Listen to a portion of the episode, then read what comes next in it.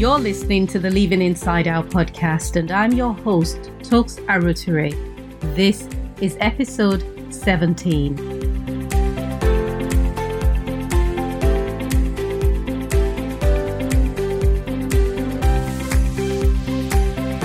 Thank you for tuning in to the Living Inside Out podcast, where we believe in the power of words.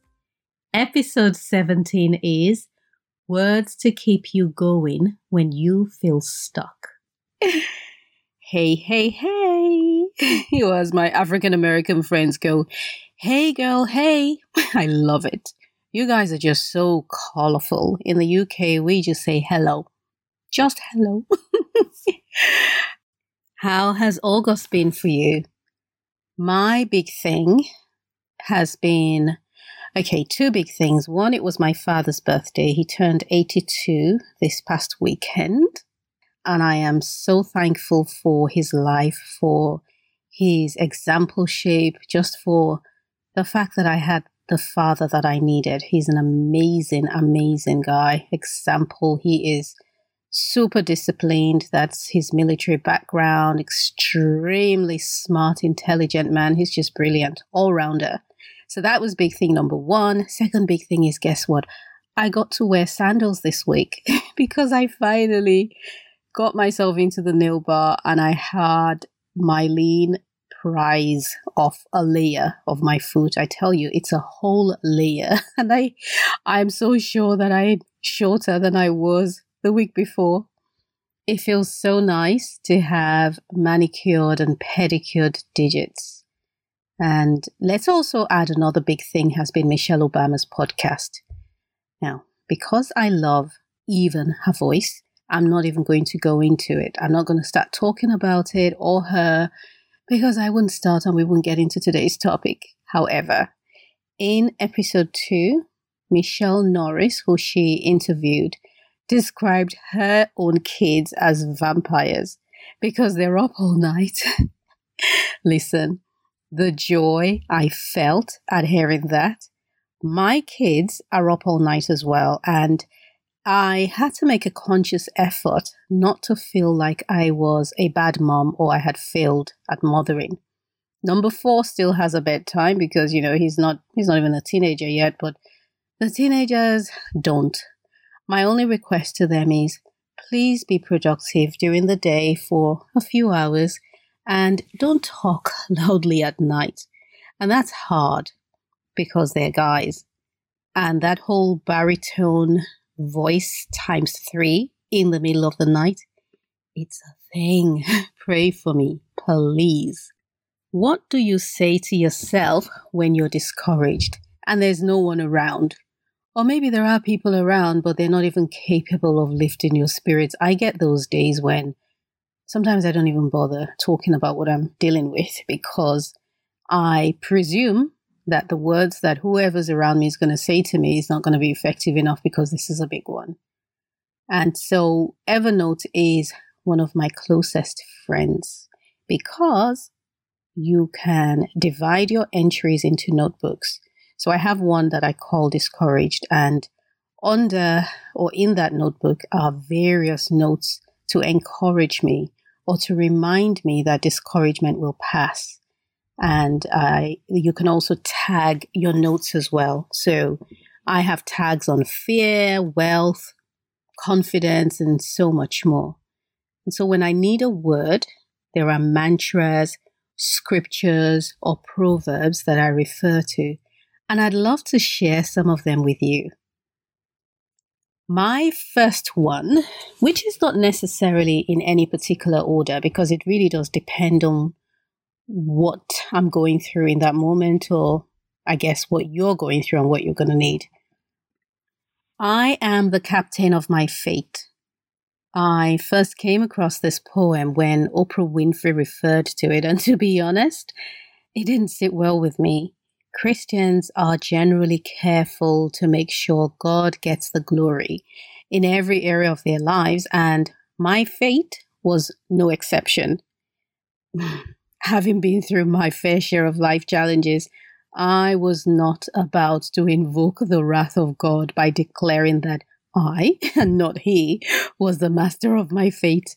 So I talked it away and just kind of, I didn't dismiss it completely. I just talked it away and thought one day we'll think about this, we'll think on it, we'll read more into it.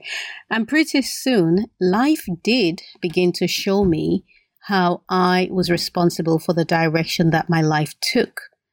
God had given me the tools, I arrived on earth with them, buried deep inside me, and He also surrounded me with the resources I needed in the form of people, geographical location, the era that I was born in, and even the laws of the land that were put in place during my lifetime.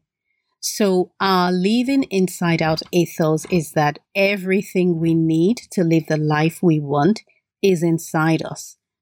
Knowing that I had all I needed meant that God had done his part and the rest was up to me. I would love to read you the full poem by William Ernest Henley, but it's quite dark, so I wouldn't. But I'll give you a brief background. So, Mr. Henley wrote this poem when he had reached the end of his tether. In Nigeria, we don't say the end of one's tether. We say, ah, ah, do, which means this is enough. Like, this is too much.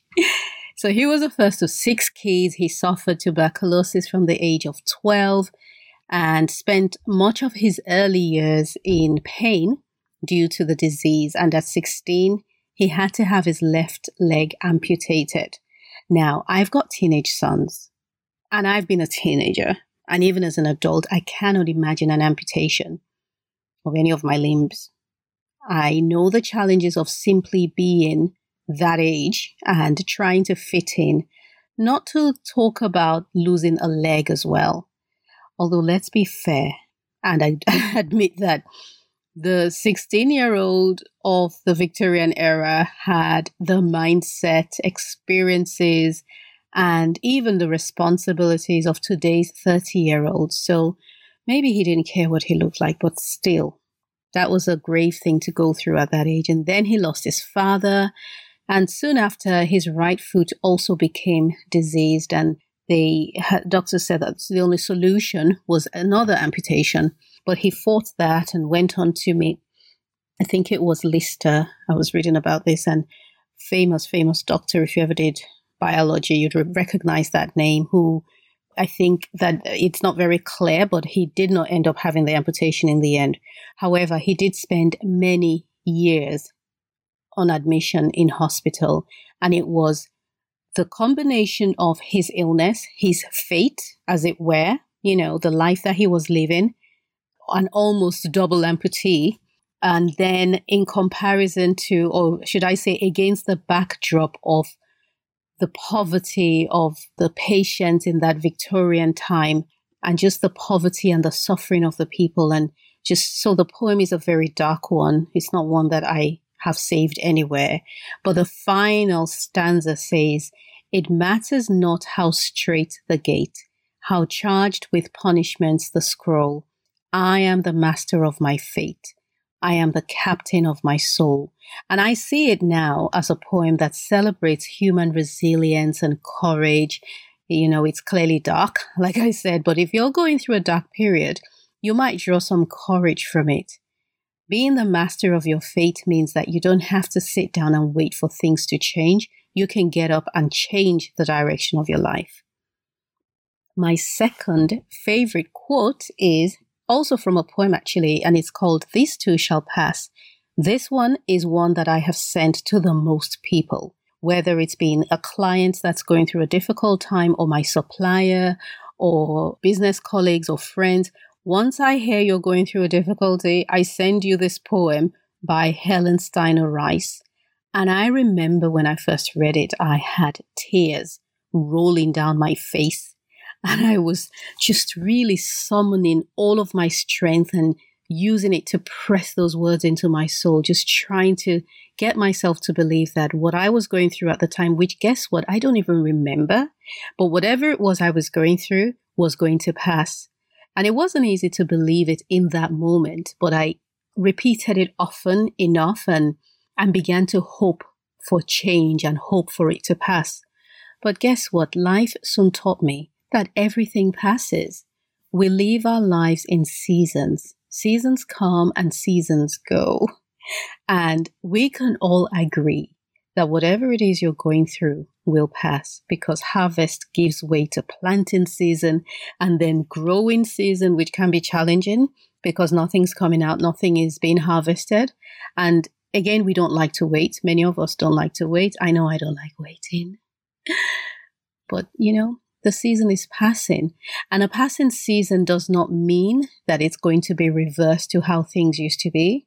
But it might just be that you learn from that experience or that you'll be able to cope again or you will grow from it or you'll smile again or have another baby or whatever it is that's causing you to pray for it to pass. This third proverb is by an anonymous source and it's got a German origin. It's begin weaving and God will provide the thread. I have christened this as my favorite proverb because I repeat it often to myself. I share it with people. I practice it as well. You know, it's actually one of the proverbs that I don't say just to feel better. It is something I say almost like an instruction to myself when I find that I'm stalling. There is the modern day version, which is, I believe, by Martin Luther King, and it says, You don't have to see the whole staircase, you just have to take the first step. I would call these two sayings the entrepreneur's mantra because entrepreneurship is a synonym for risk taking. Think about it. You believe in an idea that no one else can see. There's no evidence or proof that anything's going to come out of it. And yet you throw your might and your money and all of your resources behind this invisible solution or situation, as it were, expecting it to come into fruition. So when I come across business owners who, or would be business owners who stand and stall waiting for a green light, I completely get it. I understand it. And beginning to weave without seeing the thread, which is proof, some level of proof that it will come into being, is a step of faith. I can draw from my experience this year alone, where I've gone on a number of development, personal development courses, and in at least two of the cases, I was convinced I couldn't hack it, and yet I did. So I've learned also to be patient with myself because the threads may not show up immediately after you've started weaving. But we know that there is a power and a name that's above every name. So let's not rely on what our eyes can see, but let us trust that there is more beyond the visible. Number four, goodness and mercy shall follow you.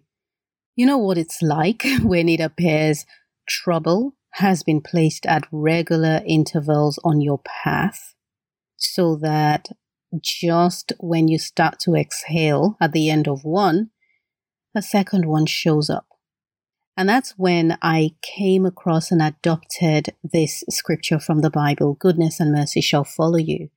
And I use it to unlearn the lie that I had believed, which was that trouble was following me. And so by meditating on this simple sentence, I chose to embrace the truth that I wasn't being chased or followed by challenges, but I was being chased by goodness. And it didn't matter what was happening around me, it didn't matter what it looked like. And also, if you're listening to this podcast, there's a very high chance that you're an achiever, a goal setter, and you're not choosing to let one day roll into the next. And if that's the case, if one day is just rolling into the next and you're not doing much or achieving much, you are not comfortable with it. So let's agree, right? because not all achievers kill it every day.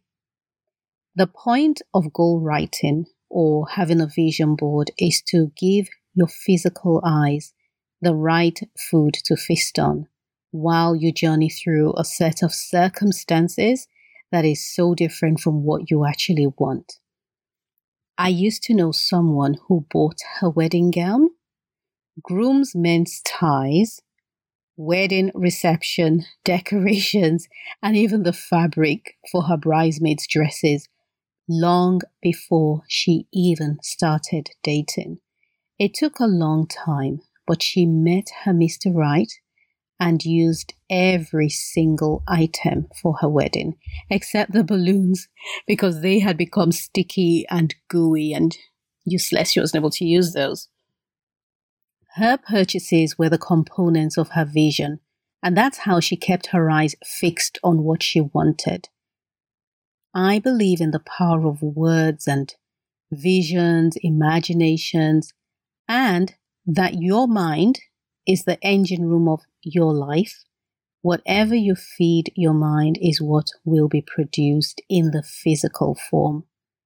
However, vision board and positive affirmations notwithstanding, the time does come when you find yourself drawn to the reality of the current situation, as opposed to the beautiful future that you have placed on a board or written down on paper. So, what do you do when that reality happens? And that's when this verse, goodness and mercy shall follow you, expanded and held additional meaning for me. So instead of pulling down your dreams and hopes and expectations to meet the current state of affairs, how about you raise your eyes to meet God's promises for you? Your expectations can either be brought low to where you are or raised high to where you're headed. And I know that it's easier said than done. You know, it's like staying up all night and then heading to class in the morning and dozing off, but trying to keep your head from nodding. Or when you're on the bus and, you know, the lull of the movement, you start to doze off. Imagine having to tilt your chin up every time your head nods down. That's exactly what you're going to have to do. Every time you look down and draw the conclusion that your current situation is your real life, you need to pick your head back up again and this is a daily and sometimes even hourly practice. Next is one that I carved out for myself, which is I am not the custodian of your emotions. Ooh, that sounds cold, but give me a minute to explain. One of my personal mantras is I am not the custodian of anyone's emotions. And I'll tell you the background to it. I adopted it when I came to understand that no one is responsible for how I feel but myself.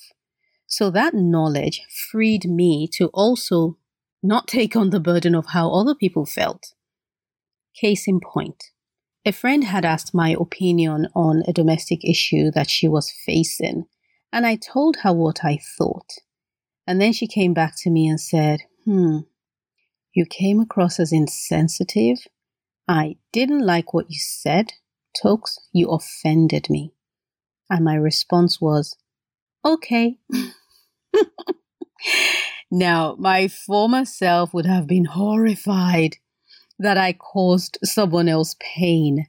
I would have had palpitations as I tried to compose myself externally so that my acting concerned and my worry and my fear would be conveyed as me caring for them.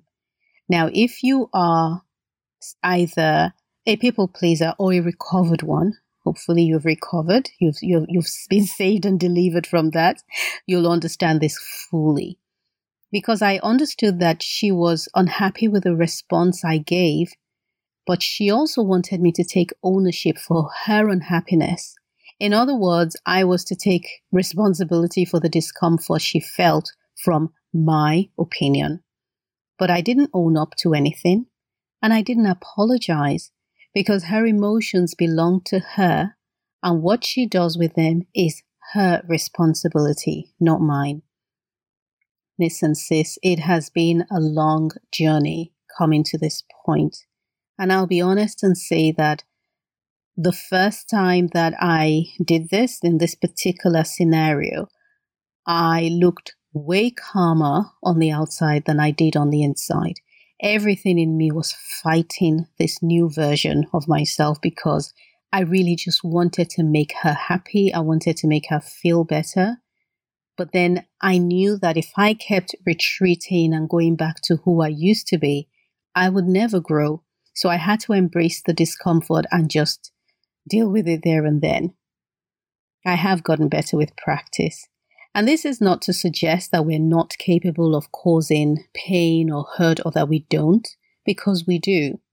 But there are situations where you are being authentic and honest, but the recipient just isn't pleased with what you have offered.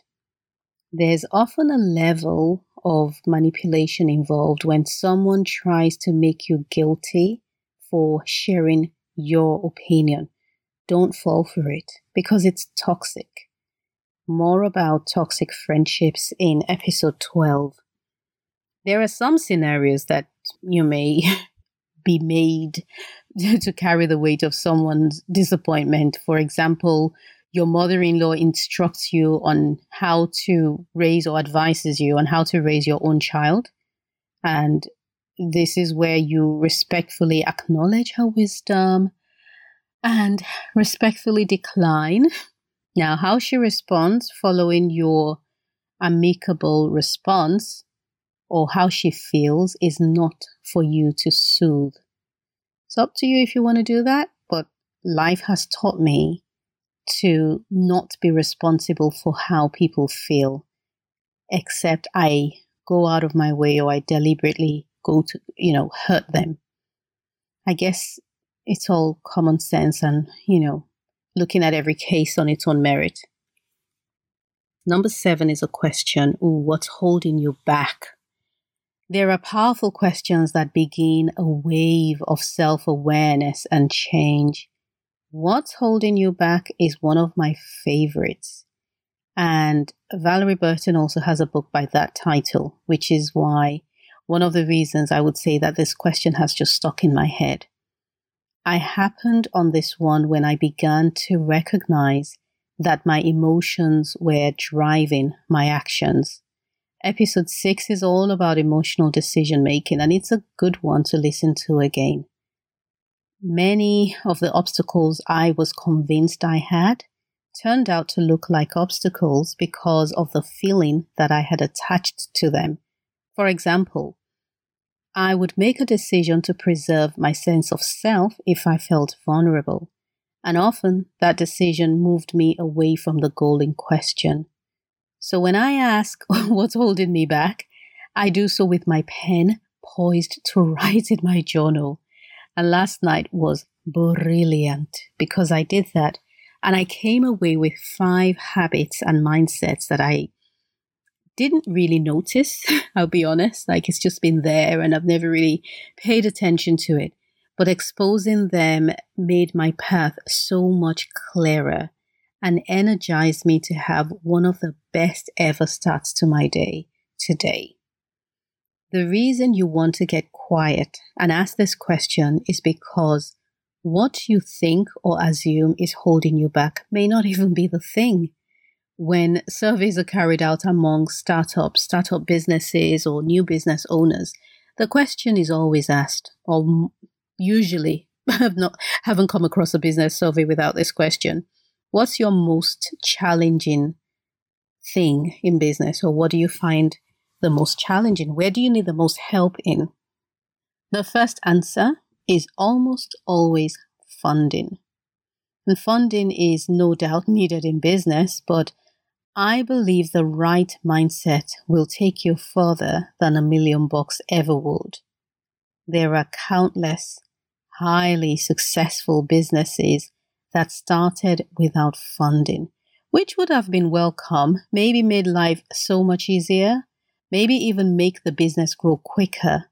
But many of these men and women used mindset over funding. My favorite example in the world is Sara Blakely of Spanx. And just so you know, she is one of my top three inspirational women. And haven't got a lot of time. I wasn't going to do this, but I have to. I have to. Sarah started Spanx with $5,000. When she went to a trademark lawyer to have her product patented, he announced his fee of $5,000.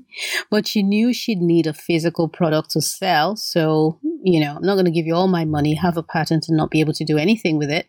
So she went to the bookstore, bought a DIY template, wrote her own copy, paid him 500 bucks to read it for, you know, authenticity, error, whatever it is, all of the legal stuff, and sign it off.